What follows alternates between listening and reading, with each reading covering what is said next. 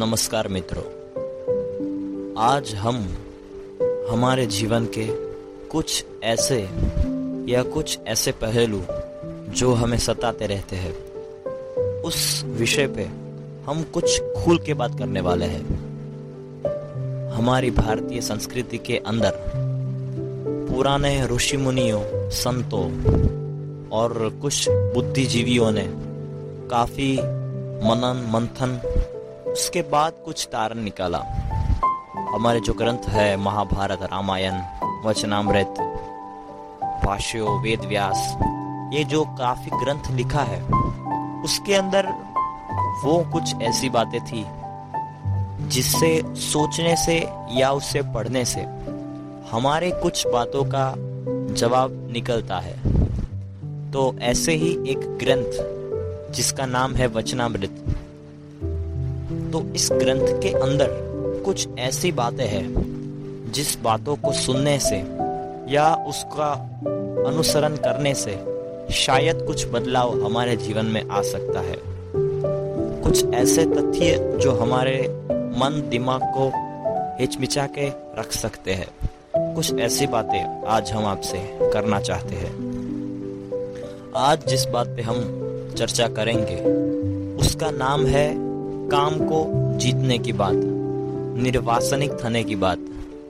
उसका मतलब ये है कि हमारे शरीर के अंदर पंच विषय है। जैसे कि मैं आपको कुछ खुल के बात करता हूँ, शब्द, स्पर्श, रूप, रंग और गंध। शब्द का मीन्स ये होता है कि कोई लोग कुछ बोलते हैं, वो आपको पसंद आता है। ये एक वासना हुई। स्पर्श मीन्स टच कुछ सॉफ्ट चीज़ों को टच करना आपको पसंद होता है। आप समझ रहे हो कि मैं क्या बोल रहा हूँ? सॉफ्ट मतलब कुछ भी। रूप। कोई अच्छी चीज़ अच्छा फूल देख लो या किसी लड़की को। जिसको देख के आपका मन पिघलता है। रंग। आपको रंग देखने पसंद आते हैं। जब आप टीवी देखते हैं अलग अलग चित्र का फेरफार होता है, वो देखना आपको काफ़ी पसंद आता है। शब्द स्पर्श रूप, रंग, गंध। गंध का मीन्स होता है सुवास लेना।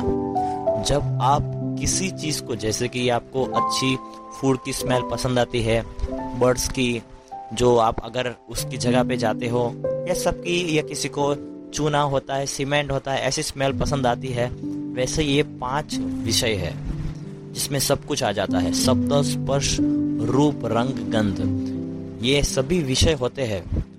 उसको हमारी संस्कृति में बोलते हैं कि शायद इस विषय से हम छूट जाए या कुछ ऐसे भी विषय है, जैसे कि निष्काम, निर्लोभ, निर्माण, निस्नेह एंड निर्मोह। मतलब निर्मोह का मतलब कोई मोह भी ना होना। ये जो टॉपिक है निर्मोह, ये हमारी बात से रिलेट करता है। निर्मोह मतलब किसी भी चीज़ के अंदर मोह नहीं होना। तो बस हमारा अब जो सेशन शुरू हो रहा है, वो कुछ निर्मोह के ऊपर है। तो अगला सेशन निर्मोह के ऊपर।